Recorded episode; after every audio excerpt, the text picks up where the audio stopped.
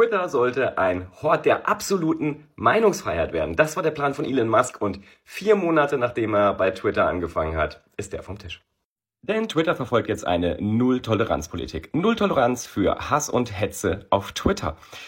Das klingt ein bisschen wie früher und die spannende Frage ist, wird es auch so kommen?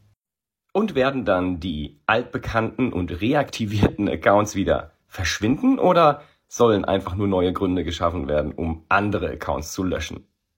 Aber die Hoffnung stirbt ja bekanntlich zuletzt. Und vielleicht hat Elon Musk wirklich verstanden, dass es Content Moderation braucht, damit ein soziales Netzwerk funktioniert. Und vor allem, damit die Werbetreibenden Lust haben, Geld auf Twitter auszugeben und nicht in anderen sozialen Netzwerken. Shortcast Club